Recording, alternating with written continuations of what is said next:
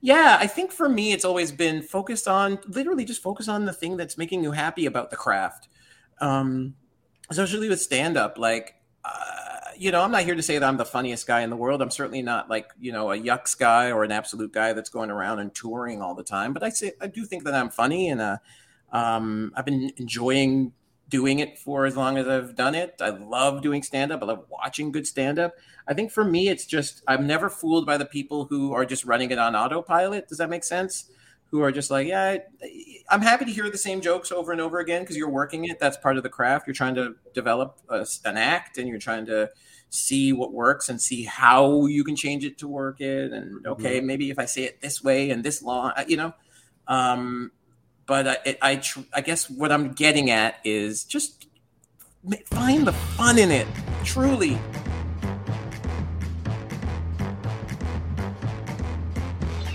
Laughing Vikings Live. High vibe chats with actors, comedians, and creators, plus stand up comedy, sketch comedy, and most importantly, you. That's right, join us every Monday for new episodes, and you can be a part of the show on Facebook Live, YouTube Live, and Twitch. Ask questions and interact in the comments. And make sure to share this with your actor, comedian, and creator friends so they can be a part of the show too. Can't make a live show? No problem. You can catch up on your favorite podcast platform and visit laughingvikings.com to find out how you can join the cast and crew. All right, it's time for today's show. Buckle up and make sure you stick around to the end because we have a special surprise for you. All right, ladies and gentlemen, it is Laughing Vikings Live. Happy Monday Fun Day. Let's go.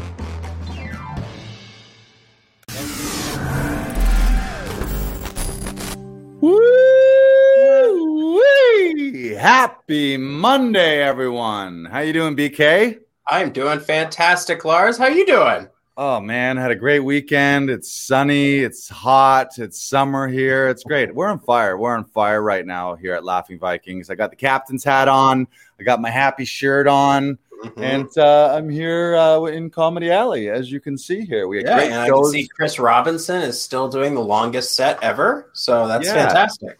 Yeah, he's being a, a, a, bit of a stage hog, to be honest with you. I mm-hmm. think it was mm-hmm. about six weeks ago he was on that stage, and he still has he not just left. Won't get off. But you know what? The people love him. So who am I? You're like, who am I to? We can't. We can't stop the. We can't stop him when he's on fire. he's doing it. He's setting records. I, I think uh, Dave Chappelle had a long, like six hour set, but um, a six week set has topped that. So mm-hmm. kudos to you, Chris Robinson. Yes. Um, yeah, we had a great weekend here at at uh, Comedy Alley. Saturday's show was precariously um, almost going to be canceled due to rain. We had crazy thunderstorms just before it happened. I was able to put all of the the um, chairs and everything inside. We had to push it a little bit, about half an hour. Mm-hmm. But I was like, I don't like canceling shows. I hate it. I hate canceling shows. I'm a big believer in the show must go on regardless of the reason. Uh, but obviously, no one's going to sit outside in a thunderstorm, so we put it back half an hour when people came with their pre with their prepaid tickets to the door at the new at the usual time, I was like, go to the go to a neighborhood pub, have a beer for half an hour, come back, and it just cleared by like 9:30. It was clear, and then it was smooth sailing. It was a beautiful night, and ended up being a, an amazing show on Saturday. So everyone's patience was rewarded, including my own. Uh, and if you didn't know, uh, you're looking at me, you're like, this guy, uh, he's got a bit of a Viking in him. Uh, and my dad is Zeus. I talked to Lord Zeus, the thunder god, and was like, Dad, I'm trying to do a fucking show here in Comedy Alley. And uh, he listened to me. I was screaming. I was like, enough, enough. Wow. I can't believe you got out. through the the waiting period. Like I'm still waiting to talk to Zeus. Like fuck. Well, you're just a friend of his son, though. That's that's know. true. Yeah. Yeah. But I next do, time, next time, next time play that up. Be like, hey, I'm like basically head honcho here yeah, at the I'm studio. Like, yeah, let, right, let him know. let him know. I don't get a chance to talk to him too much. So, uh, do you mind uh, if I CC you in that email to Zeus? It's probably a good idea for credibility. He'll be then yeah. he'll know it's legit. Yeah, yeah, yeah, yeah. It was great. the The weekend was great. Um, yeah, Friday. The Friday before the weekend was my dad's birthday. I was up to visit him. We went mm-hmm. golfing. I kicked his ass.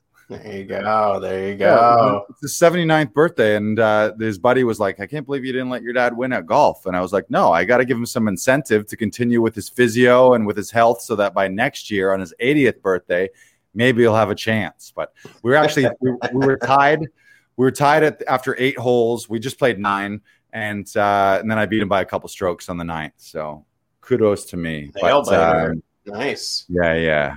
Yeah, it was pretty great. It was pretty great. So we got a great show here today. We actually, the other thing we should talk about is we've been having a, an amazing couple days at the studio. Yesterday on Sunday, we were what were we from 10 a.m. to 11 p.m. We had back to back to back to back to back to back to back. I think we had maybe one hour gap, or maybe maybe there was a maybe two hour two, gap. Yeah, yeah. But it was a ton of great auditions for a lot of uh, really fun TV shows and movies that are being shot in and around the Toronto area. Mm-hmm. So it was just really good vibes all day long, getting people in and out of the studio. And I think there was a ton of great auditions. And then same thing today. I was, um, I think, ten thirty till four thirty, and yeah. our guest, who you're going to meet in a few minutes, our guest was here like an hour ago shooting uh, his auditions for a fantastic feature that's been greenlit. Uh, that I don't know that we can talk about it too much, but it's uh, a fantastic feature that is sort of set in Toronto, which is nice because there's a ton of ton of shows that are set in Toronto, but really they're they're using Toronto as New York or Chicago or some big big city. But mm-hmm. uh, he was uh, filming an audition for one that actually takes place here in Toronto and uses uh, Toronto's locations and doesn't hide the fact that it's Chirana. So that's exciting. Uh, Adam Daniel Mazet, what do you say there? Good to see Captain Lars and the BK broiler lapping up the copious vitamin D on this red letter day. That's right. That's right. I think I got a bit of a tan too. I'm feeling good. Yeah, even I'm getting a tan, like you can tell. And Ooh. I I burn like fuck. Wow. Yeah. You're getting a farmer's tan, is what you're getting. Let's see that again. I mean, yeah. But considering I mean, considering I got the the short end of the ginger gene where I just burn and my brother with red hair tans, this is this is nice. This is a real this is really and, nice for me. And one of the good things is because you don't have red hair, that means you have a soul. Oh yeah. Right. Yeah. That is and, nice. And your brother doesn't. Well, He's he soulless, has to lose out on something. soulless, soulless ginger. yeah, yeah. Um, all right. Well, I think uh, we don't need to ramble on about uh, anything. Again, uh, we should just let people know, though, if you're watching this right now, share this out with your actor and comedian friends. Stick around to the end. We often do something special where we've got some prizes for you. And uh, you can subscribe on all the podcast platforms. Uh, we do this live every Monday. You can watch live on Facebook or on YouTube, wherever you're watching right now. But make sure throughout the show, if you have questions for us or questions for our guests, throw them in the comments and we'll bring those in and uh, make you a part of the show. And visit laughingvikings.com slash gift. Gift, if you want to, um, that'll give you a, your first self tape session free here at the studio. So, all the actors out there, if you need a hand with a big audition coming up, We'll give you the first one on the house. And what we find is pretty much everyone who does it here, they're like, this is a better way. I'm going to come here. So we're able to do that uh, for people on the first one. And if you want to hit up Comedy Alley, go to laughingvikings.com slash comedy alley. We have amazing shows this weekend. Maybe we should promo those shows. Um, and that link, if you go to that link, I'm still I still got it up there for a little while. But your first show at Comedy Alley, you can get a promo code for 50% off the tickets. So instead of $29, they'll be $14.50. And the thing about these shows is that we should be charging over $100 for them. And if you're like, Lars, $100, you're seeing four headlining comedians every single week in a show here. So um, you're getting a bargain at the regular price. But if it's the first time you've been here, go to that uh, laughingvikings.com slash comedy alley. You'll get a promo code. Bring some friends. If you got a birthday coming up, you can book a 10 pack of tickets or you can book the whole comedy alley out. Bring your whole friends, and it'll just be you and your VIP crew. No strangers. It can just be you and your friends, your, your own little bubble in the alleyway. Uh, and bring those. Uh, we have the, the promo, the uh, pictures for this coming? Mm-hmm. All right. So, where am I here? We have Jason Allen, Ali Pierce, Jeremy Dobsky, and Natish Sakuja on Friday, September 3rd, 9 p.m. All of them headliners in their own right. They've done all the festivals just for laughs. JFL 42, Halifax, Winnipeg, Moncton, Sault Ste. Marie, Sudbury, Moose Jaw. There's not a city these people have not done comedy in. So uh, it's a privilege to get to host for them. So check them out on Friday. And on Saturday, we got a big one. One of my favorite, favorite, favorite, favorite, favorite, favorite, favorite, favorite, favorite, favorite. I'm going to say it more favorite, favorite, favorite, favorite, favorite Canadian comedians. The first guy you see there, Mr. Ryan Belleville. Hilarious. So much fun. And you might recognize him. He's a series regular. He's uh, plays Lionel on Working Moms uh, on TV or on Netflix or wherever you watch your quote unquote TV shows. and that's Hannah Lawrence is going to be on the show. Casey Corbin, another great headliner, and Andrew Barr. So you're getting jam packed four headliners for the price of one. And if you take advantage of that 50% off at uh, laughingvikings.com slash comedy alley, you're getting four for the less than the price of one, for way less. But if you see that right now and you're like, you know what, I'm going to pay full price for that. You don't have to use the promo code, but it is there if you want. So we'll see you Friday, Saturday night for some stand up shows, pro comedy all weekend long. It's going to be amazing. And I've already looked at the forecast. I think it's smooth sailing. I think we're getting oh. sun like all, I think the next 10 days, just sun, sun, sun, sun, sun. So nice. no more rain. No yeah. more rain. It's looking good. It's looking good. Now, uh, we, let's bring our guest on. Um, well, we're gonna introduce him with a clip, right? Oh, we're gonna we're gonna do the clip. Okay, yeah. roll the clip. Roll, roll the, clip. clip. Hey, you guys know the song. Warner Brothers owns the other one, so we can't do it. It's a million. It's a million bucks. I um I ah sorry, I was running out of breath. Ah okay. Um, I am susceptible to peer pressure. I don't know. I, look, I'm calling myself out. I'm susceptible to peer pressure. If you guys want me to do anything, just organize a simple majority and I'll do the thing. 51%, I'll do it. I'm like the Senate. I will do the thing. I uh, peer pressure is the only reason why I'm, I've done any drug, because you know that's enough people. They're, people are cool, and I'm trying to be cool like people. People are cool, right? I'm an alien. People are cool. it's the only reason I've done any, any drug at all. In fact, peer pressure on my birthday one year um, is the only reason I did acid and mushrooms on the same day. Yeah, why? Why? Why would anyone do that? Let me tell you though, when you do acid and mushrooms on the same day, it's permanent. so, I'm changed. I'm a different person. I'm a changed man. I am convinced that I can taste and smell colors from a distance now. I'm sitting in the back of a cab, and if the guy doesn't know it's a green light, I'm like, excuse me, it's a ham light. I don't know if you can smell it. It's ham. Let's go. Oh, it's lavender now. Oh, it's Pepsi. You fucked me. I was gonna catch a plane. You fucked me. um, I what's going on here? I am. I like. Okay, here's. Okay, this is real. I don't know how to. I don't know if this is relatable at all. Let me try it don't do that. Don't try. Um, but I'm going to do it anyway. I um, I can't ballpark. Does that make any sense to anybody? I can't ballpark. You know when you you know I can't guess how many jelly beans are in the jar.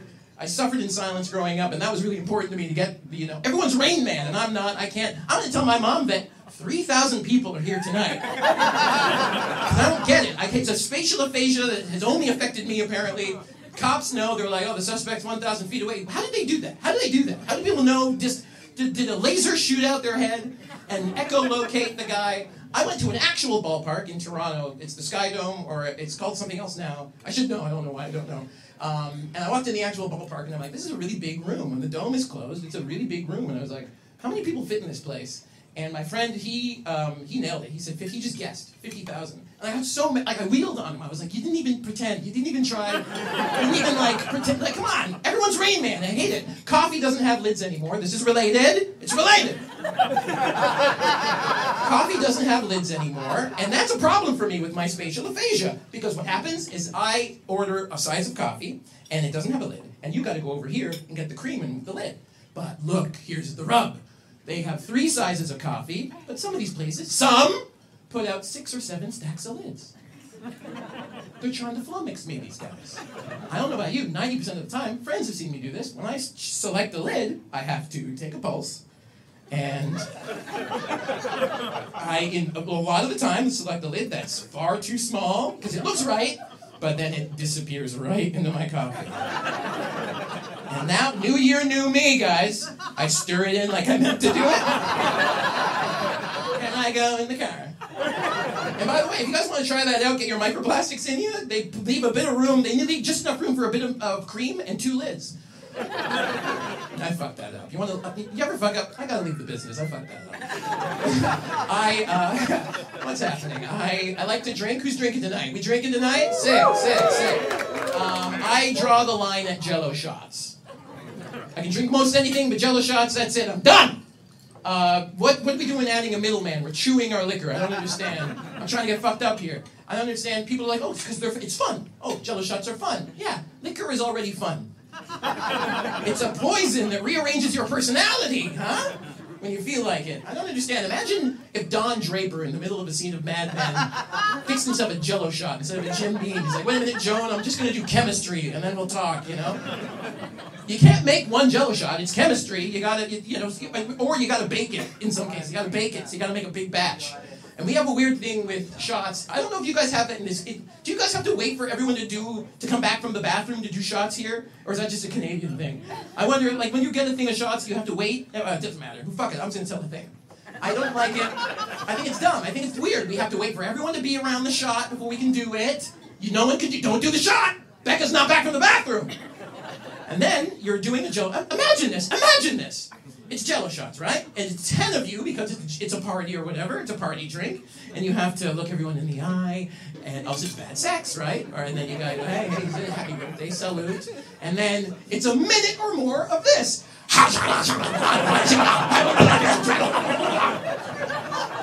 That's insane. That to me is insane. We're animals. I know you gotta put your finger in there, but that's insane to me. I imagine, imagine we use jello shots to toast at weddings. Imagine, hey, um, oh my God, Bruno, man, you're my rock buddy. Hey, man, I'm so happy you found Barbara. Holy hell, man, Barbara, you, you hung out with my mother. You gave her the kidney, man. You're fucking great. Salute. it really undercuts it a little. Really undercuts it. Um, I'm trying to have I'm trying to have some sex. I'm trying. I'm trying to.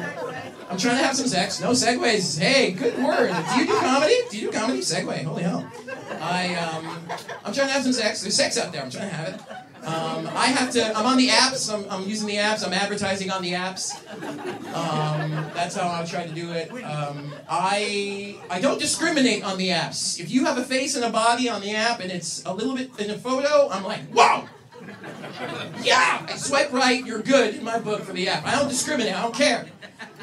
But I've noticed something, and don't come after me. There's a lot of white women out there who make me upset on those apps. And don't come after me. We love white women. They're great. They're great. I there's something that upsets me though with like a few percent of them, and it's this. I've noticed on the apps there's a lot of pictures that white women put up where it's them. I guess they're on sabbatical because they're surrounded by black or often brown children and they're like, "Dude, hey, look, I'm on. So, I'm do look at the good work that I'm doing with all these children. Look at these children that I'm with. And this is a website to get dick or pussy, by the way. look at me. Look at the good work that I'm doing. Look at these children that I taught for a semester or whatever. How come I've never matched with that lady? Think about that. Who is that picture for if it's not for me? That's virtue signaling of the highest degree. If you have a photo like that, you gotta swipe right on every brother that likes you. Anyway, maybe she doesn't want to bring her work home with her, you know? You guys have been great. I'm Chris Sandiford. Thanks so much. You're gonna love Frank.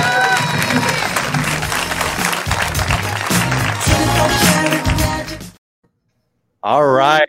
So excited to have this guest. He's done stand up all over the world. You might also recognize him from What We Do in the Shadows, Jack Ryan, Cavendish, and he spent the first half of 2021 in Australia shooting a new series as a series regular in Melissa, McCarthy's upcoming show.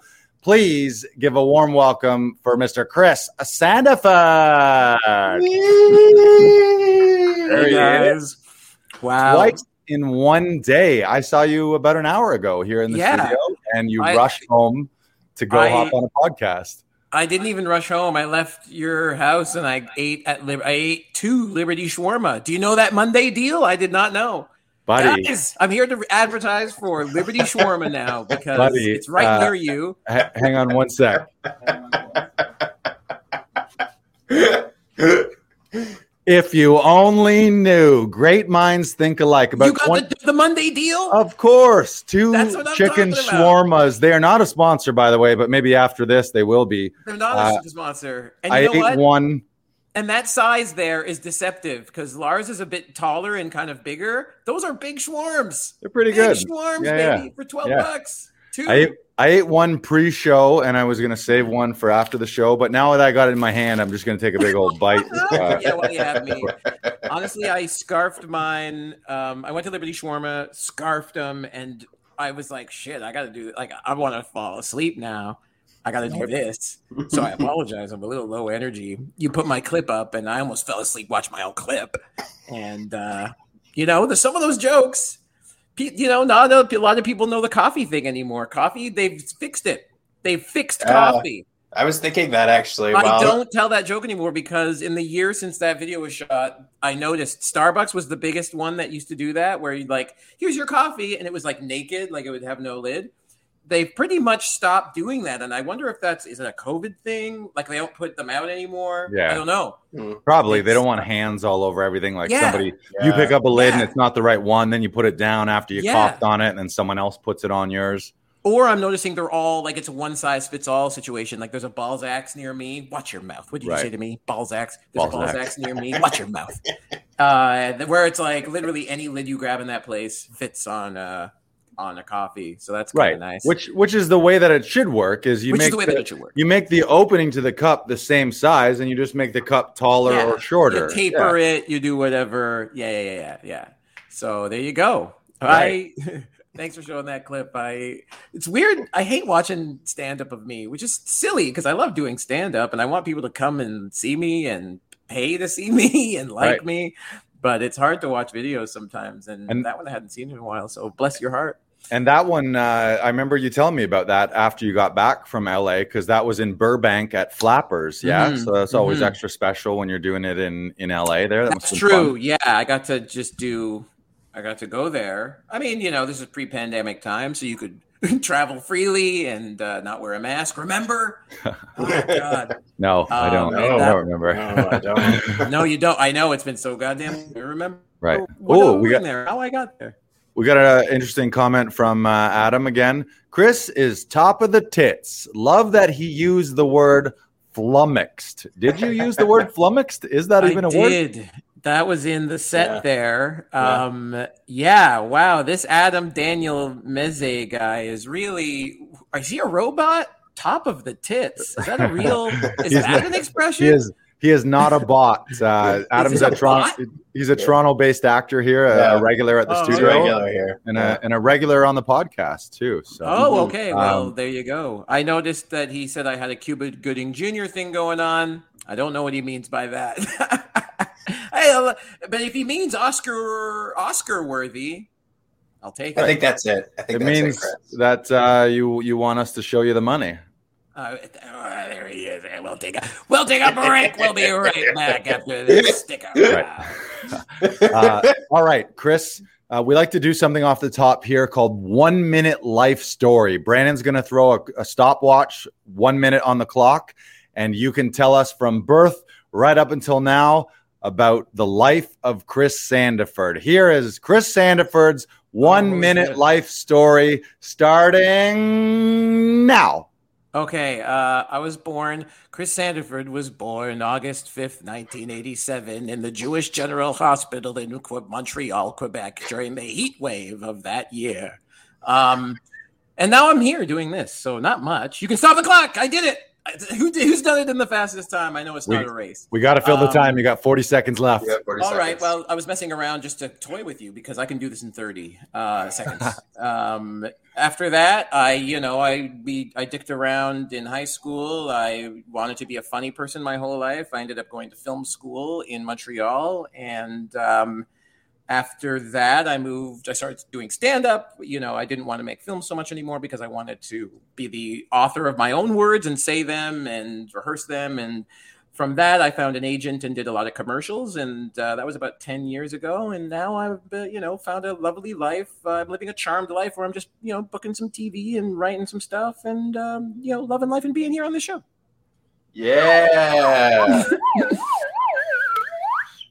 Boom, nailed it. Yeah. Yeah. I mean, I, And- I really glossed over that, you know, my 10 years at uh, Shawshank, but um, no one wants to hear about that. No, no, it's Yeah. not really as interesting as your life. And there was old.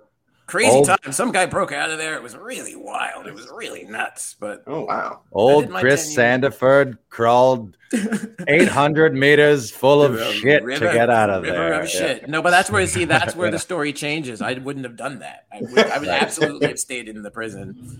Yeah. Um, I don't know when when you watch Shawshank, do you always think about how whenever I get to that point, first of all, it's always on TV. It's on AMC all the time, and if I ever Mhm. catch it, I watch.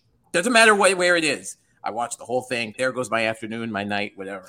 Um, but it, whenever it gets to that point where he's like escaping and he's bashing that rock in the sewage pipe and he's got to crawl, crawl through it, I'm like, h- a how does he know this isn't gonna like go down into just a like a, a cistern or like a reservoir of shit and water where he can't escape? How does he know it goes like you know? There's a lot of stuff that he knew that you one would need to know, or did he just go on faith and say, you know what, most drain pipes just go kind of horizontally for a half mile? Red says a half mile, and d- does he go on faith? I, I guess because he was innocent. I don't He- think I could have done that. Well, I'd I be mean, I guess because because he sort of had connections before he went into the prison, right? Yeah, he So was a maybe hotshot maybe he got a blue, blueprint of the prison before he actually went in there. Or maybe Red got him a blueprint of the prison because Red could get Right. things. Oh, And- Red can get anything. Yeah. Red He could was- get anything. he was also in charge of the library, so maybe he had like uh, That's true. The big, Records, the big book of the big book of sewer blueprints. Yeah, is what he- Yeah, Um, that's true. actually, the, That's a good the, idea. the, the correct answer, Chris, is there was an alternate ending where on escaping he just falls into a pit and then he just Yeah. lives out the rest of his life in a sewer pit in the pit, right? and he never gets out. Yeah. Ah, well, Yeah. you know what? What a like, wild. not- that's see, that's the Stephen King twist that I was missing.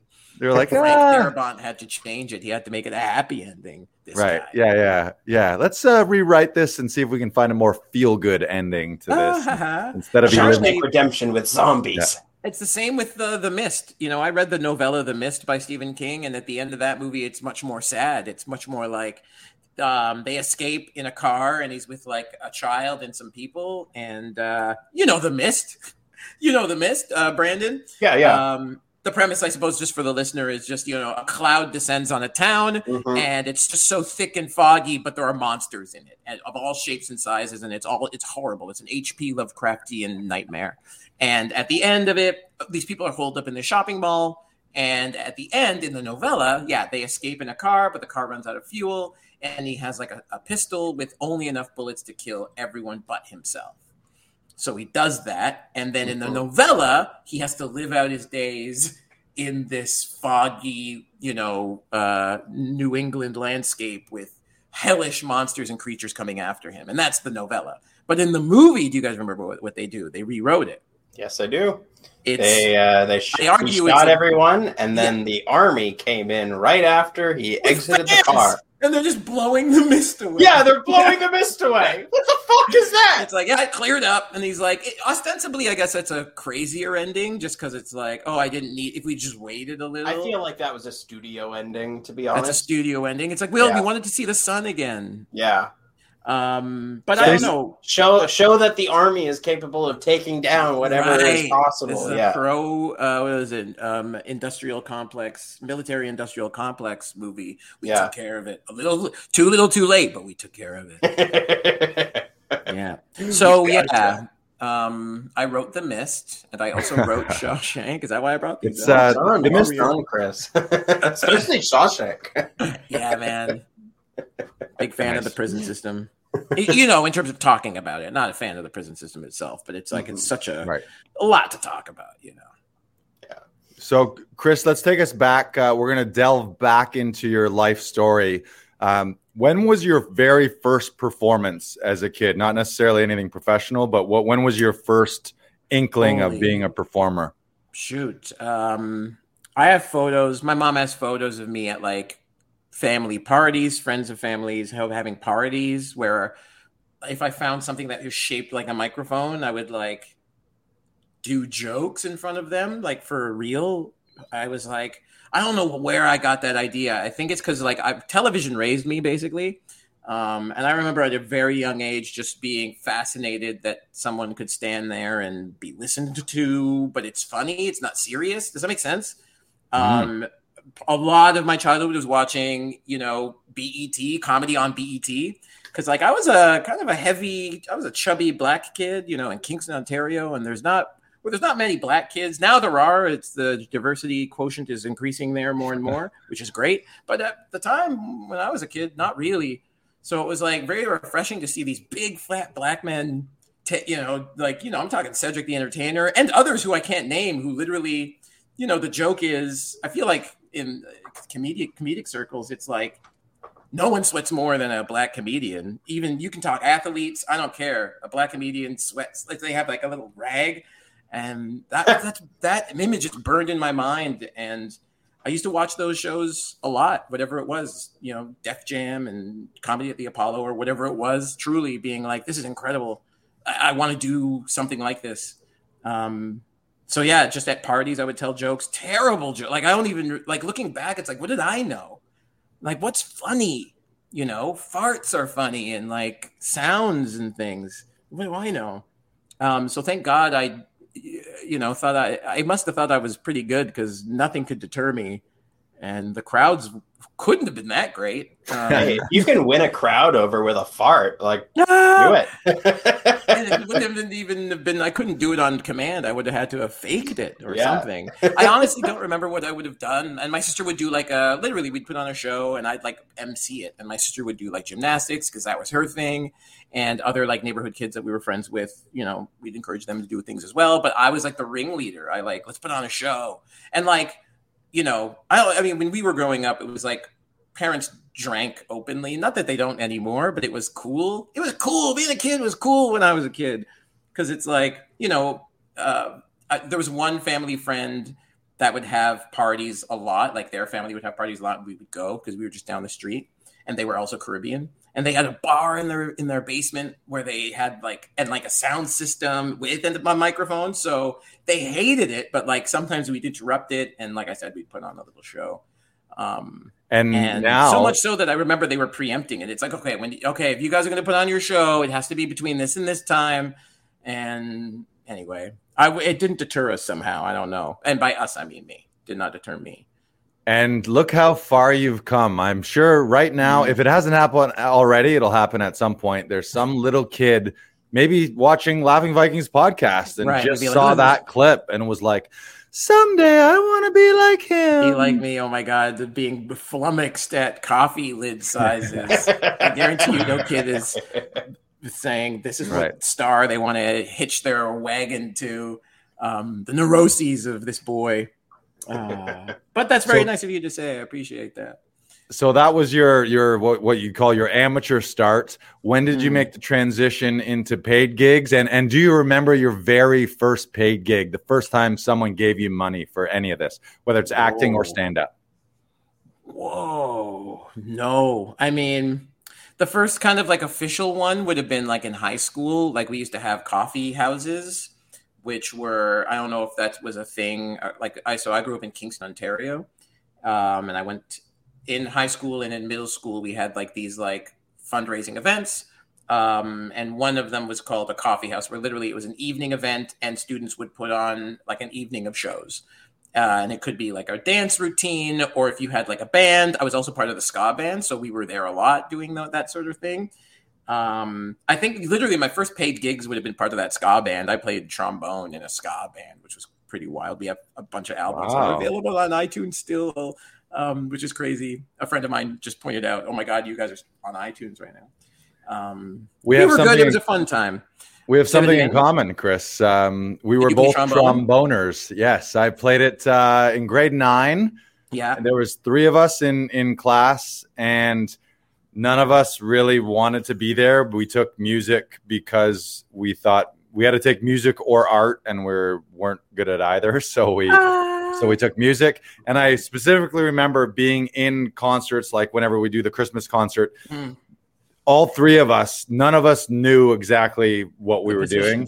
So it was like all all fake. Like you do it, and then Yeah, you kind yeah, of look yeah. look out of the corner of your eye and Ah, see, what, see like, where the guy next to you had Yeah, his. that guy's in seventh position. Okay. Yeah. And then you'd like, and then you'd go too far, and the thing would come apart, and you'd be like, oh. oh, Right, right.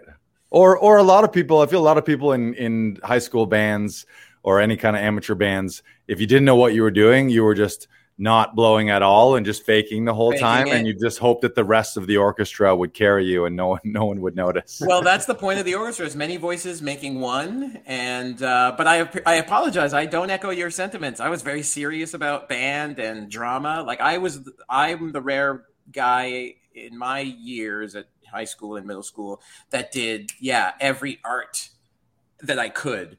So that that I was allowed to do. So truly, drama uh, and music all four years of high school, and then I took like extracurricular music. Like I took, I did composing. Like I wrote music in like middle Wow. school, all through high school. Even in university, I wrote like film scores. I wanted to a little bit play with those. Mhm. Um, I was like good at trombone for somebody who never really took formal lessons from like a private teacher. You know, I learned it in high school and just played it and learned. I knew how to read music because my mom made us take my sister and I take piano lessons when we were young. We were like, you know, it's weird because art was never like the family business. Social work is technically, and my mom really kind of forced us in. A, uh, and I'm happy she did because like not a lot of people know how to read music, and I know a lot of musicians who don't know how to read music. Mm-hmm. And I'm not a musician anymore, and I still know how to do that. Is that that is that wild? Um, but yeah, these coffee houses, just to go back to those, I would have done comedy at them as well. So legitimately, I remember my first set was at my high school, one of these co- high school evening. I don't know why they were called coffee houses because it's not like it was the evening. What are you doing drinking coffee in the evening? Just set it back. um, but they did serve coffee, and I at the time hated coffee, so I wouldn't have any. But you know, they were chaperoned events, and like basically people would come, parents mostly, and like friends of other schools come and just see their friends' bands or whatever. But yeah, I just I did stand up at every one that I could, which was two of them, and I'm sure I didn't make any money, but the evening would have made money, right? So I don't know. Um, maybe If that the house made money, then The we house all made made money.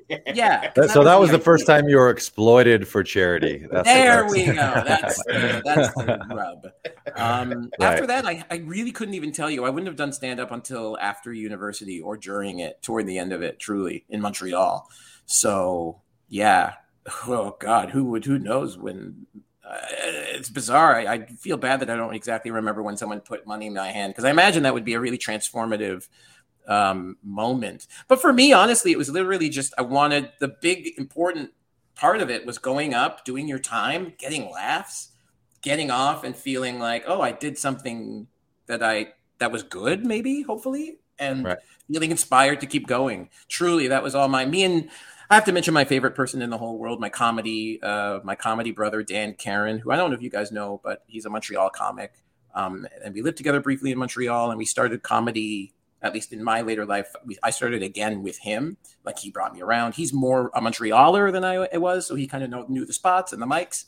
Um, he always said it like this: "It's like let's just worry about being funny, and then everything else will kind of roll through." Um, there's this whole thing with artists. You know, you got to know your worth, obviously, and you got to be able to ask for you know money, ask for pay because you're it's work that you're doing. Um, and that's 100% I believe in that. I'm definitely bad at that though because for me it was just like this is such a this is alchemy. It's truly alchemy. I'm just making up stuff. And so it does feel bizarre to ask for cash because you're waxing poetic about, you know, what the hell was I talking about then? Um, how Rob Ford was the penguin, which is not even a good joke, but anyway, he was the mayor like the penguin, so that was fun for me. I just don't want to see Rob Ford as the penguin. I want to be the penguin. Ah! Oh my Wow. God, Brandon! You'd be a good penguin. I love being Oswald What, Cobblepot. what a friggin' role, man! It'd Could you imagine? I would Any root. I Batman, any Batman villain would be so much fun. I think you would be a hell of a Bane, man. You'd be a one hell Oh, of a Bane. Yeah, I'm telling it. I'm telling it like it is. I want to be Lex Luthor. If they ever make me, I'd love to be a cool young Lex Luthor. that would be That's- awesome. You'd be a great be Lex dream. Luthor. Yeah. Nice. Nice. Uh, Uh, so Brandon, you got a question yet? What is the most interesting place you performed? Now, this could be something that's uh, very creepy and weird that's happened to you, or something that's very positive that was uplifting, but you weren't expecting it to happen whatsoever at this venue. Hmm, that's a good question. What is the most interesting place I have performed? Uh, I mean, well, now with COVID, I feel like everyone's doing comedy on rooftops and in Alleys. alley in alleyways where Chris Chris Robinson refuses to give up the stage time. um, that certainly would be interesting. Um, yeah, I mean, Comedy Alley, not to plug it, but like that's a really kind of a unique space, which I don't think if it weren't for, you know, if this pandemic didn't happen, I don't think, were you doing shows before the pandemic? No, because it's an alley. Yeah. Who But I mean, wanted to at do it. a I show mean, in an alley? that photograph you've got there is really a great example of like, it's a charming, like, out, like, it's not an alley. It is like an, I suppose it is an alley, but it's elevated. It's not your classic. It's not like there's dumpsters back there. It's literally like a fire escape laneway that Right. will descend into like, and there's a restaurant. You're above a restaurant, but you're right. It is like between two bricks on the, and it's outside.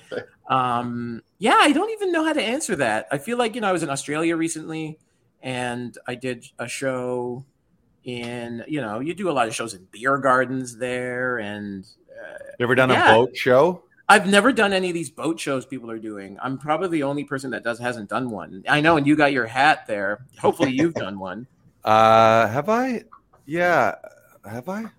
Don't if I have, but um, shit, have I? I don't know. I don't know that I have. Uh, oh, here's what I have done. I've taken a boat to a show. I did a show on, uh, I think it was Pelee Island, down Point Pelee, Oh, yeah. south, south Like, of Windsor. They've got great wine and there.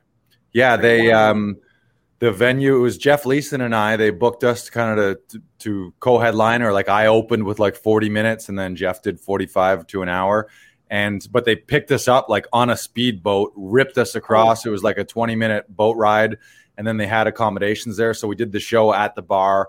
Then they put us up there, and the next morning they drove us home. It was super cool. amazing. See, Yeah, I yeah. mean, amazing. I don't think I have. I mean, when this is over, I'm definitely going to be like, "Fuck!" I should have said the time I did Right. comedy in an in a hot air balloon that time or whatever. Well, But send no. send a voice send a voice memo to Brandon, and he'll edit it into the episode. Yeah, edit it in. Okay, he'll edit it into here. Oh, you know what? Here's oh, I did comedy. I had an opportunity to do comedy. You're never going to believe it. It was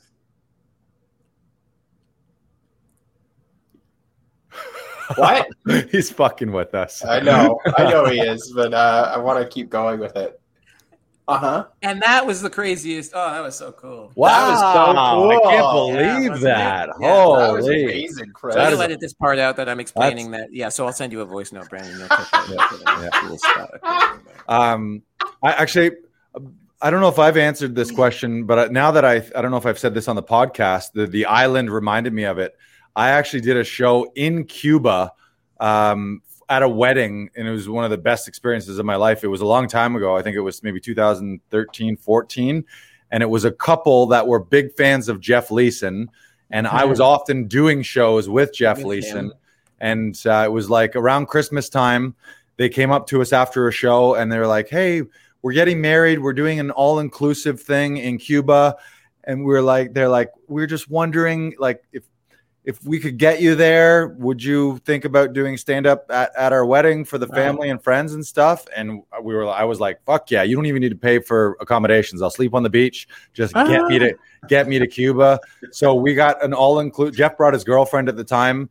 Uh, I was single at the time, but they paid for three people to. We flew with them. I think it was forty family members and friends. Whoa. We did a show. I think um, if we arrived on a Saturday, we did a show, an hour show or an hour and a half show on a Sunday, and I think they got married on a Tuesday, and then that night we did another show that night, but we sort of themed it like uh, sort of like a, a, dating game kind of vibe to it. Um, oh, I like a little theme. To, yeah, they kind of make the, like make the bride and groom the star of the show, obviously. Yeah. yeah. Um, but the, yeah, that was incredible. That See, was that's cool. And like weddings are like obviously I've certainly emceed a number of weddings, and you add a comedy element, but I've certainly never done like all the weddings I've ever emceed, maybe two or three, maybe maybe if not uh, two or three, let's say. You know, they're all in classic venues and even like the comedy spaces, maybe the stranger places are like, yeah, some are outside in an alley, or some are like literally, yeah, like I said, a rooftop. I can't, yeah, I can't really be too uh, specific about that. Uh, one time in, on a helicopter, maybe I'll talk about later. And right, which didn't happen. I'm sorry, I, I don't know why I fibbed. Never even been on a helicopter. Like, what? I can't yeah, hear you. Yeah. What? well, I what? I, am not, I'm not uh, with the thing so they can kind of, I don't know. I don't know. Yeah. I did um I almost want I wanted to do stand up on um do you guys know Airbus A380? It's uh, if you're a plane nerd, if you're a jet aircraft nerd, you know, before I board a plane, I like to know what type I'm taking because I love knowing. I just love knowing. And the bigger the better because it's fun. um, but there's a plane. It's kind of a newer one, but they stopped making it just because it, it's guzzling so much gas, and only certain airlines use it. But Emirates uses, and a bunch of other airlines, but certainly not Canada, and no American uh, carriers use it. Uh, Airbus A380, and this is like it's not jumbo jet, it's not 747, which is made by Boeing, but you know 747, it's got that little hump and there's an upstairs. This one is the fully double decker one. And I took that on the way back from on one of my legs from Australia recently and I really did consider there was a bar in the back. The whole upstairs was a business class, and there was a bar that you could just kind of congregate in the back. And I thought about like just standing up there and being like, hey, can I just do a little, can I do a tight five on airline bars? Right. Anyway, it was very, look, I was delusional and I was drunk. You could drink, I, it's all gratis. I think you should have done it. Next time, do it. Next time, listen listen to that whisper and yeah. take those take those people hostage and do a stand up yeah. show. It was a 14 hour flight, so yeah, captive audience. Done, yeah, could have done a tight hour. Right. right captive right. audience. Yeah, quite literally. Take that little yeah. phone that they all t- the stewardess is talking to, and if you look at the back of the plane, it's me, Chris Sandiford. You'll see tonight's you'll see tonight's headliner, Chris Sandiford. You know, uh, somebody was telling me that that voice that all pilots do is based on Chuck Yeager, the guy to break the sound barrier just because mm. he was hmm. he's just so cool and he was so calm under pressure and everyone was like oh let's just talk like him on the radio all the time. Hey uh, if you look out the, the left um, there's absolutely nothing there. Isn't that fun? That is fun. I like it. But they can you like downplay a cloud that i think kind of looks like jesus. Yeah.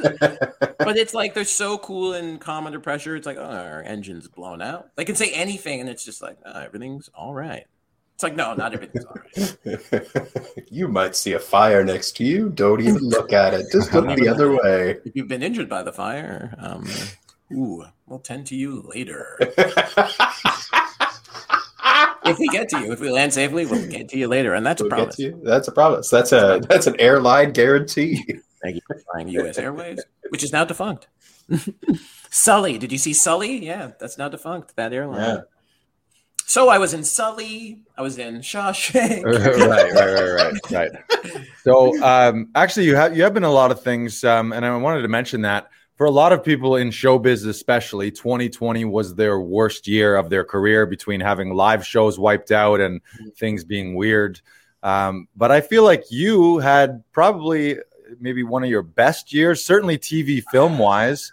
Um, so you want, you want let's, let's, let's talk about that. I know you, you shot a feature in was it in Montreal? Do you shoot that disaster? Yeah, that's right. Mm-hmm. The disaster feature. Was so wild, man. I taped that for that. I auditioned for that feature in at the beginning of 2020 before the pandemic. I think there were like whispers of like a mystery virus at the time. And then like a month later everything was locked down and then I learned that I got the feature like 6 months later or 7 months later and then we shot it in November. The so yeah, that will be Moonfall directed by uh, legend of destruction, uh, Roland Emmerich, and whatever you think about his movies, you know, I look. I went to film school because I loved Independence Day so much. I thought it was just so charming, and it's like it's got that good American schlock in it. it's just so goddamn fun, and everyone's good in it, and I think the effects are really terrific. And I love aliens, and just even as a kid, I thought, wow, what a cool concept! These guys with their big, like city-sized spacecraft coming down. Um, so that was really cool. That was um, I was in Montreal for like a month shooting that thing. I think you know, ten days of work, but you know, there was a lot of like rehearsal stuff. There was stunts, and of course, because of COVID, everyone was like, okay, you know, every shooting day, you know, I'd shoot and then you had to go back to the hotel and sit. like I wasn't allowed to do anything else, and that was in the that was at the height of the second wave, right? Um, and even before then, you know, without that movie, it was like bombs away. I hate to say it. Um, you know, I think at the beginning of the pandemic, I, you know, I had a movie, like a Christmas movie that was about to shoot that was canceled, that was postponed due to the pandemic. So there were like three, two to three months there that looked hairy for everybody, obviously, uh, myself included. But then as soon as everything, I knew I had work. As soon as things would open, I knew things would open. I thought, okay, at least I have that Christmas movie to look forward to, you know, four days, whatever, of work, um, which is great. And, you know, if you're an actor, especially union, you know, a couple days of work is like, it makes all the difference between, you know, feast and famine. Mm-hmm. And um, so I think I did the CERB thing for like two months. And the thing with CERB is you couldn't take, you guys know, you couldn't draw on it if you made a certain amount of money. So as soon as I knew things were opening up and that movie was going to start in like July, I like, yeah, I stopped CERB. And then just it was bombs away. It was like, you know, there was a I don't think it's aired yet, but there was an odd squad, and you know, there was a couple tall boys, and there was a couple uh, like other little things here and there. And I was like, okay, this is um, we're back. I guess the the business is back. Um, you know, film brings a lot of money into cities and like wherever they're shooting. It's crazy. Mm-hmm. Um, so I think that's basically why they were like, oh, this is essential it's not essential, but it, I guess it is too because people love content. So I'm a little right. torn. Yeah, but, and I mean they also have the money to adapt to all the COVID protocol too, right. so they could they could afford to test and to have all the extra um, strict protocol and all that kind of stuff too. Exactly. Actually, for Moonfall, I think I read that their budget went up by like almost 10 million, like between right. six and 10 million, just to just to accommodate whatever that was. And that was like a success story too, but because I think they went the whole 60, 70 day shooting time with not one single case. And I remember one of my days, or a few of my days there, were like, you know, it's this big NASA movie.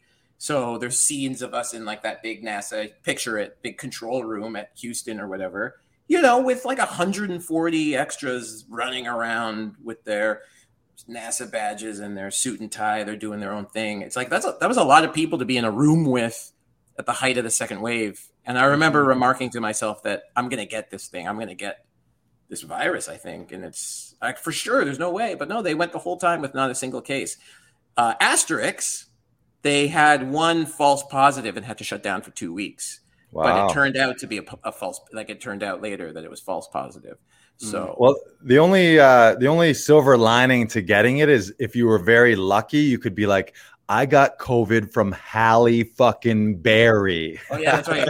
The listener, she will be in Halle Berry COVID. Yeah. Yeah, I can't wait to see this thing. I'm like, uh, look, you have to understand. Whenever I get anything, I'm like, oh no, if people are gonna see it and realize that I'm bad. I think I audition well, and I think I am fun to be around, and I think. Uh, I think I'm cool, eh, not in the not with a capital C. Like I don't think I'm like you know like the Fonz or anything. But I, I think, think, you're with a capital K. You're you cool. yeah, like those cigarettes, cool. That brand of cigarettes. Um, yeah, exactly. Because I'm hacking up a lung and no, I just think that you could put me on a set confidently, and I won't like you know be a crazy person.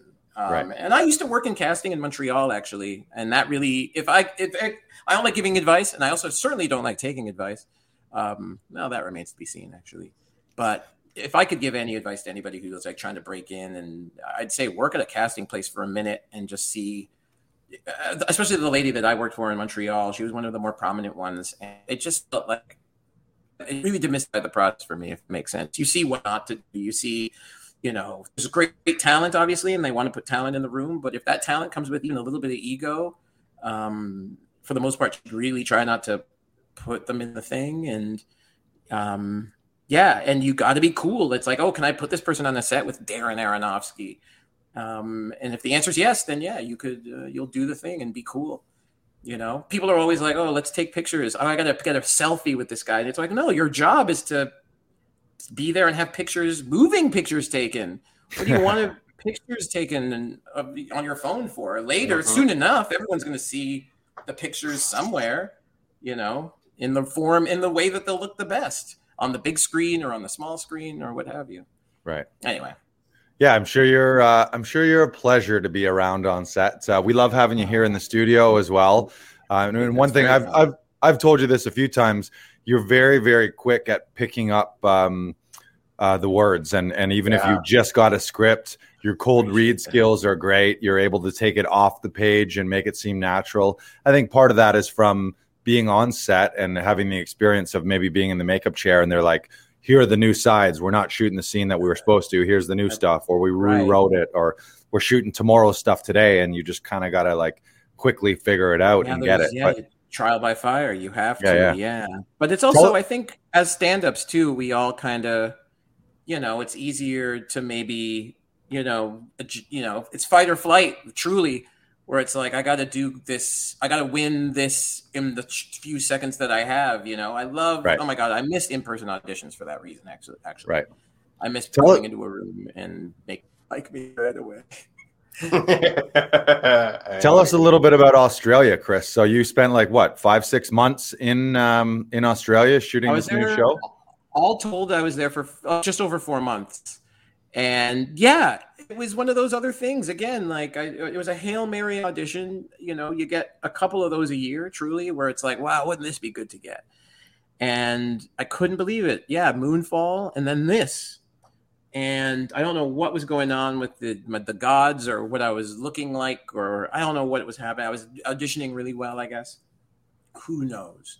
Um, but yeah, um, I got. I was one of the least famous people in this cast for this new show that will come out. No, I mean it's true. It's absolutely true. Um, but in terms of the main cast, um, for uh, yeah, Melissa McCarthy and her husband produced this um, comedy series, uh, limited series for Netflix. Netflix. Um, it will be called God's Favorite Idiot. It's I don't know how to describe it other than Anna, the other person in the cast who I would I affectionately say that we were the two least famous people in the cast. She's from New Zealand, and we took to each other right away because you know it's not like I'm gonna right away be calling up Melissa and hanging out. Uh, you know, she had her husband and her family there, and she was lovely. Obviously, they were all lovely and great heroes. Um, but the two of us would talk about how um, just incredible it was to oh wow that's what are we doing here very strange but lovely i couldn't believe it Any uh, any interesting Australia experiences, or was it kind of also COVID lockdown? So it was No, on set and it then nothing. it Like- became covid lockdown toward the end like literally like right before i was going to come home like two weeks before i was going to come home things started locking down but for the most part no it was like no masks and everyone said like we were it was, it was a year of wearing masks for me at that point and i got there and i thought wow it's going to be really hard to forget my mask no it took like a day i was there for a day it was summer because it was february here um, it was Mhm. February everywhere, I guess. Uh, uh, yeah, sorry, it was February here, but it, oddly, get this, it was Tuesday the whole time I was in Australia. That's fucked up. That's what they don't tell you. It's upside down. Um, but I remember thinking, like, wow, it's summer all of a sudden, and just no, the mask came off, and I would forget it. And there were like a couple weeks. There were a few times where like there were like little scares, like there was a case in Brisbane or a case in Byron Bay, and like for the weekend or for like five days, they'd like not lock down, but they'd be like masks. But then everything would they'd squash the cases, and then it everything would go away. The worst it was was literally I'd hear in Melbourne in Victoria, that state, they'd lock down for a few time for a few for a bit. Right. Um, but I never made it out there. But that's apparently a really good comedy place. Um, but in terms of experiences, I learned how to surf. I'm trying to let everyone know uh, if you want to take me surfing, I know the fundamentals now. And, you know, I'm not good at reading the surf, but I know how to stand up on the board, which I'm really proud of, and I'm going to keep going with it. If I ever move to a place, it's gonna it's better it better have an ocean to surf on. And the the crazy thing about Australia is I feel like COVID's the least of your concerns because there's deadly spiders, deadly snakes, crocodiles, sharks, all these other things to worry about. COVID That's is right. not. oh, that's no that's big right. I deal. did stand up on a surfboard. No, I didn't. I didn't. no, I stood up on a surfboard. Is what I meant Right. to say. You mixed my words up. Right. I Lars. yes, you're absolutely right. I fought a spider. I remember I came out of the shower one day and out of nowhere a spider that well, I'm exaggerating. It was like it was like it was big. It was Right. chunky. Not like a tarantula because those are slow moving and whatever, but this was like chunky, a little smaller than a tarantula, not as big as a huntsman, but it was fast. And I was like naked. And I remember I was holding an, anti- I was holding an antiperspirant. Like I was just rolling it on and there it was and i all i had on me was this antiperspirant and i used it to it but like i would slam it into the ground and it would jump away like it was fast it took minutes to get it you know and spiders don't bother me normally if they're just chilling that's fine but this was like encroaching and it like was fast so at that point i'm like nah nah you're not allowed in here i got it but it took too long That's that's a good uh, that's a good deodorant commercial right there. Just guy smashing his deodorant off of a Right. spider. I Well, mean, was really, you guard. you could have missed out on having Spider-Man powers. I'm just saying.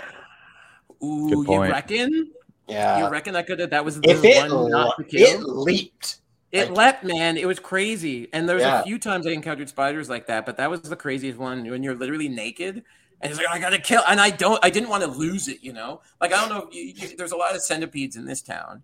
Uh, My Mhm. last apartment was like not certainly not infested, but I'd see them like once a week. I'd see a big centipede, and if they noticed that you saw them or if they detected you, they were gone in a second.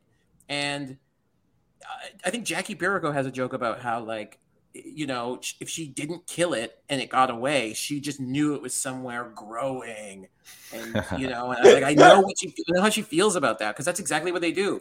Somebody else told me that they can live for like six or seven years. Those things where it's like okay, so if you don't get it, it lives and teaches others and its offspring and to get it how to evade you and no, I can't have that. I can't have them teaching a generation of young bugs how to stay away from me, how to or how to like you know show themselves briefly, but then ev- evade me. Mhm. Just stay in Well, the walls. Stay you where I you can need see them to fear you, Chris. Like you really, you need to start yelling at them. Get get out of there! You Get out of here! I wish they understood language because then we could reason with them and make Yeah. perhaps a live and let live policy with the bugs would We can be make a treaty with the spiders to kill the other bugs. I was gonna say, you know what? It did not work in Starship Troopers. It ain't gonna fucking work now. I'll tell you that. That's a good point. Good point. Oh yeah, Um, Starship Troopers. I did. Uh, Mhm. Shawshank. Uh, Shawshank. what was the Chris- other one? oh, what was the other one? Uh, the Mist. Missed. Yeah, yeah. Mist. yeah. yeah. Um, so, Chris, I know you mentioned not liking to give advice, but you you've had a great career uh, so far, and you're really you're also that. probably admittedly just feeling like you're getting started, but you've put in Yes. 10, 12 years now in comedy and in TV and film. Your resume is great. What advice would you give to someone either starting out or someone sort of looking to to get to the next level? And and if that's odd, one one way to think of it, um, someone sort of gave me the advice is give advice to your former self Yeah. like where you were 10 years ago or what advice would you give yourself back then that would help someone now Yeah. If I were talking to my old self, and my old self sort of already knew this, but didn't realize it, I suppose, because uh, is that weird to say? Oh, I already knew everything I needed to know. No, that's not true. I'm always, my heart is open. I'm happy to learn and change and grow. And um, hopefully more things will come from that. Yeah, I think for me, it's always been focused on literally just focus on the thing that's making you happy about the craft. Um, especially with stand up, like, uh, you know, I'm not here to say that I'm the funniest guy in the world. I'm certainly not like, you know, a yucks guy or an absolute guy that's going around and touring all the time. But I say, I do think that I'm funny and uh, um, I've been enjoying doing it for as long as I've done it. I love doing stand up. I love watching good stand up.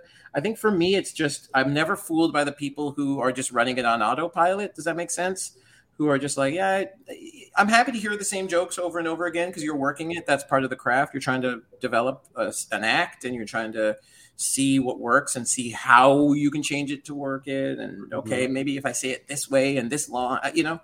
Um, but I, I, tr- I guess what I'm getting at is just find the fun in it. Truly, Like what what's the part in you that literally that nucleus needs to be warmed by doing this? You know, and just nurture that truly. I, I, that's what I do with auditions. I love auditioning truly. I, uh, you know what I love hearing comics say? I love when comics say that they hate auditioning because then I get to say, okay, get out of my way. Because I love to audition. Yeah, yeah, yeah. And I like, let me at them. People say, oh, I hate auditions. I hate commercial auditions. Yeah, I get it, you know, but that's the work. As soon as you get the thing, that's the easy part. You get the thing, and everyone agrees, oh, yeah, that's the guy. It's not, it's not work at that point. Sure, you got to get up early. You got to do, you got to remember lines and you have to show up and actually do work. I get it, but that's fun. You want that. That's what you want the thing that's hard is to do all these auditions on spec where you're guessing and um, to me it's just find the fun in it and people will see it it'll shine through and maybe that's cliche or a bit after school especially but it's like no man if you're having fun with a thing and you're doing it for yourself uh, man uh, people see it and respond to it and again when i was working at that casting place that's kind of what i learned i'd, I'd say truly like the best people were. Yeah a lot of them had been doing it a long time but a lot of them were just like having fun acting. Because it is fun to inhabit a different person for a bit. Even if it's a crazy you know down on their luck character it is fun to see what you can looks and crazy little things can kind of bring to life from a piece of paper. It's so fun. And i guess if you could just do that enough you do it consistently and enough, someone will people that'll rain dividends for years to come. I'd say. Oh. Snapping for you, yes, uh, yeah, and you you do exude that that positive energy, Chris, and and I know you mentioned you're like, is that a little too after school special, a little too cliche? If it is cliche, it's just because it's true. People who mm. like, you see someone on stage having fun, you see someone having fun in an audition room, you feel that. If you see someone's anxiety and their insecurities, then it reminds you of yeah, then you're like, oh, I remember feeling horrible like that. Oh, this, and then you feel bad for them, and you like yeah, pity man. them, and that's that's not a good feeling. My friend um, Dan um, and, had to say, I literally used to host a show for four years in Montreal, where every so often we'd all we'd host it together, but every other week I'd be, have a weird show where literally he'd be like, "Well, just have fun." Like, you know what I think you didn't do today? I don't think you were having fun today, and that's all it took.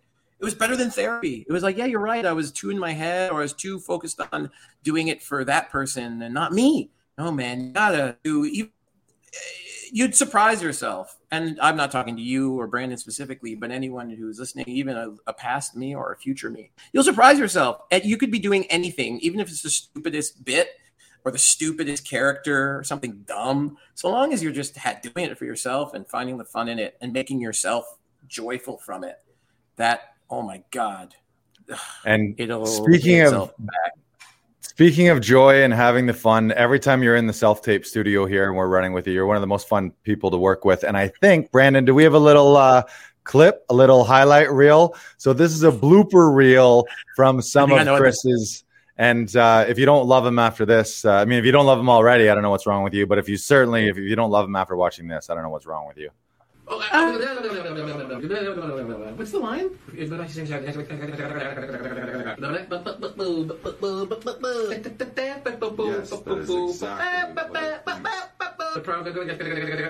One more time. Sorry. Nice. Nice. You had a few of those today. That's that's what you like to do dur- during uh, during a take. Whenever Chris um, trips on his words, he yep. just goes into a. and he's like, "Okay, ready to go again. Ready to go again. Yeah. Okay, okay. Ready when you are." Because I know that I look. I have a big fat tongue. I certainly don't have a stutter, but every so often I'll go, hell, I'll trip over a word. You got to get them out, baby. And I know I have like a thousand of those a day to get out. So that's a little trick to kind of them all to spill out at once so I don't do it again on the audition. Love it. Um, little uh, little bit of a shameless plug here, um, but can you speak to people, maybe some actors out there who haven't been to Laughing Vikings or or any place where you get some some help um, with auditions? Well, I'm glad you agree that this is a shameless plug, but I'm happy to do it because I believe Thank in y'all. You. It's a great thing. Yeah. Um, I remember when did I move to Toronto? four years ago, just over just four and a half years ago, I'd say. And I was always scrambling to put a tape together and you know if you have a studio or whatever at your house that's fine it's just um, i was living by myself and i didn't have like a great a wall or whatever to put things up on and it's also it's tough to count on just a friend and it, it is weird as much as i'm sitting here saying you know make it fun for yourself and just do it for yourself you know you should be able to act in front of anybody turn the spigot on and off or whatever but it's also good to do everything you can to make the experience just easier to get into. So for me, literally, um, I think it was Jackie Pirico that recommended you guys to me like ages ago. We're like, oh yeah, I always go and have a tape, uh, or you know, some people they have a certain level of tape that they will tape for. If that makes sense, that they'll go right. to a facility for. Um, and at the beginning, I was doing that. Like I was going to you if it was like, okay, I think I I just don't see a friend being able to camera operate and do this at the same time. Now I'm just I'm here all the time. I'm putting every tape down with you guys just because it's just again it's getting that off of my plate, and the more I can focus on just the fun and the, literally the, the fun of it, the more I can offset to you guys and or Laughing Vikings to take care of like the technical stuff. That's just more random access memory that I have now to enjoy myself and I mean, how good is it that I can like? I mean, you have no idea what a weight off my shoulders it is, Brandon. Like the other day, friggin', you know, you were going to send me all these. You're going to send me a link, or you'll send it off to whoever it is it needs to go to, and I leave that room. I leave that that place on Queen Street, and it's done. I consider the matter done. It's hugely a valuable thing. Like even when I was in Sydney, I like had to find. I found people, but it was like because I was used to coming to you guys, I was like, no, I can't do this at, at my hotel or my Airbnb or whatever it is. Um, no, it's been truly invaluable. Um, before by, by Laughing Vikings, it was yeah, my little flat in Parkdale where I had to do it with the sun, which is not reasonable because you know in the winter that's crazy. Um, but now it's like it's it's great. How many times a week am I with you guys? Three, four times a week. It's like probably yeah. Probably. Yeah. I can't picture doing this any other way. Truly, you guys have been. Uh, you've changed my lives. There you go. How's that? For, we wouldn't uh, want it any other way, Chris. We yeah. wouldn't want it any yeah. other way. And you guys are yeah. great. And you guys, again, you make it fun. And I know that I can be really silly. And I don't, you know, whatever. It is sometimes acting can be embarrassing. It's quite naked. It's quite, um, you know, you share vulnerable. a lot about yourself. Vulnerable, yeah. It's very vulnerable and whatever. And sure, you should be able to do that in front of anybody and reproduce and be able to reproduce that in front of everybody. But you know, again, anything you can do to make it easier to get to those places. And you guys specifically, in terms of now talking about the personalities behind, you know, the company. Um, it's just very fun to see you guys and work with you. And you guys usually have a bunch of good ideas um, so it doesn't just stop at the technical, you know, the technical spots. It's also just fun to come and yeah. tape. Yeah. yeah. it's like home field advantage. I always wanted to be like home a like a like advantage. a like a clubhouse, like a like a basketball player might have his his court in the in the back or his gym, and and that's that's his workout right. where he goes into the zone, and and right. here you got yours. So yeah, yeah, truly amazing. Yeah, that room we make a lot of magic in there. We make a lot of you know the opposite of magic too. But but you know what? Yeah. You got to take a lot of swings if you want to hit a couple of times. Right. Mm-hmm. Mm-hmm. Yeah, good a good chunk of change coming out of that room too with all these bookings, whether it's TV, film, commercials, feature films. And, oh, and I, worth it if you book one thing. If you go every tape and you book one of them, it's worth it, man. Because then some of that you got to invest back into my business, which is this, and then yeah, man, I don't, uh, I don't, I won't, I don't ever question it. Truly, it's an easy decision. Nice. Well, yeah. we'll, we'll pay you later for that beautiful plug. ah, yeah, stacking money is on its way. Very good. See to it. Uh, um, all right, um, Brandon. Uh, any other final questions here? Uh, no final questions, but I do have a quote. Oh, well, I, one one more question for Chris. We, we do like to ask this. Um, what is the thing? in the you, and I know we're going a little over time here, but I want to ask it. Um, what is the, is there a dream project that in your head you're like like your perfect thing? Either you create it yourself or you write it, or what's the the dream movie or the dream stand up show? What's the like pie in the sky dream that you can put out there Oh to the universe? God. Honestly, it uh yeah, I have maybe two answers. My first and quick answer is I'd love to host the Tonight Show. I'd love to be the host of one of these like late night talk shows. That was kind of my big driving dream when I was just purely doing stand up. It's like, wow, wouldn't that be cool to just have a suit all every a new suit every night and get my hair done every night and talk I- about who's in power and I could see you. You'd be. You'd also make an amazing. You'd you'd make an amazing game show host too. I could see you taking Yeah. over for Steve I'll Harvey and doing the feud. Ah, I love. You know what? As much as I don't like Steve Harvey, I love him. I absolutely think he's so fun to watch, and I do love. I do. I have a weird love hate thing for him, but don't worry. I'm like I take that as a huge compliment. Um, Yeah, yeah.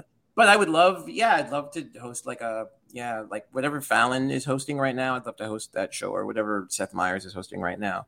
I'd love to just the late night talk about someone's book. I love the idea roast the president. That would be amazing. Um, but the longer answer to that is I'd love to do like a serious, like sci-fi drama that's like, you know, transformative. Like if I could be in Dune, so Dune is coming out with Denis Villeneuve, starring or directed by Denis Villeneuve, you know, with Timmy Timmy if I could be the Timothy Chalamet character in Dune, that would be so prestigious for me. I would I love that shit. I absolutely love big high concept sci-fi, um, but with believable, really actor in it, like actor with a capital A, which one of these days I'll become an actor with a capital A. you know, every but where there's serious people in it. Used to be uh, sci-fi was just a Star Trek movie directed by someone you've never heard with just the TV show actors in it. And as much as I love those movies, they're not good. They're very poor, very poor films. And it wasn't until what's his name, J.J. Abrams, came along and said, "No, these should be real. These should be like made seriously." Um, and as much as I don't like his movies either, but his Star Trek either, um, it seems like big sci-fi. You know, like I said, Dune, uh, Arrival, um, Arrival, friggin' rocked. Um, yeah, it did. stuff like that where it's like really heady kind of questioning some element of humanity something that we're going through with society now either in the District west or the world or the world at large whatever whatever. I'd love to do something like that. And it's like Yeah. you're one of the top billed guys. And you know you're you're not just flying a spaceship although there is part that's part of it's sort of having your cake and eat it too. It's like I don't want to be an Avenger, but I really want to be, you know, some halfway to that, but then half my body in like a really heady, thoughtful sci-fi drama world. Does that make sense? That's kind of my yeah, love it, love it. Put it out That'd there. We're putting it out there here. Yeah, that would be awesome. Good vibes is going to come to you. You know what they say? If you say it on a podcast, it always comes true. well, look, I always said I always said wanted to be on a podcast, and now that I've done that, I'm only going. I'm still I'm going up, baby. Yeah, yeah. All right, Brandon, you want to take us home with something here? Yeah. I do. I have a quote to inspire our week. In this world filled with hate, we must dare to hope. In a world filled with anger, we must dare to comfort. In a world filled with desire, we must still dare to dream. And in a world filled with distrust, we must still dare to believe. And I, I really love this quote today because I, I've been seeing a lot of divide especially in in Toronto right now, where where people are very upset with everyone, and, and no one's really on the same team. And, and I feel like we all need to take that in a little bit, not think of anything that anyone has said to us personally, and not take it personally. Don't don't be be the bigger person in scenarios. If someone is yelling and screaming, try and try and be the calming presence. Don't don't go with the crowd. Don't just ignore it. Try and be there for someone else. And that's all you need to do. Love open it. your heart and your mind will open with it. Love it. Yeah, I, I think everyone, especially right now, there's so much divisiveness, and I'm I'm red and you're blue, and I'm for Mm-hmm. mask and you're anti-mask, and you're for vax and I'm anti-vax. Like, and if you're defining yourself, You guys are vaxxed? Fuck. double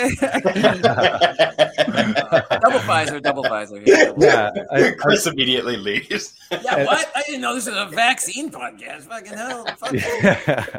I- um, I'm joking. Actually, I'm joking to the listener. if you weren't vaccinated before this, you are now. It's actually we've we've given you it through the Yeah. feed right now. You know what? That, we've mean, that, ma- that makes it my third shot. So, Right. as Dr. Yeah. Fauci said, Triple you get immune, baby. tenfold of uh, antibodies, and it, it's 10 or 20 fold in some cases. Right. That's And- me, Dr. Fauci. Sorry. And it- it's a, it's a, it is a complicated world, and these issues are complicated. But um, I think these days, it, I think all of us have to ask ourselves what everything you're saying, or your actions, or your thoughts, either coming from fear or they're coming from love. And if it's coming from fear, you really got to question that. Am I, what am I saying? Am I saying this based on fear? Am I doing this based on fear? Am I thinking this based on fear?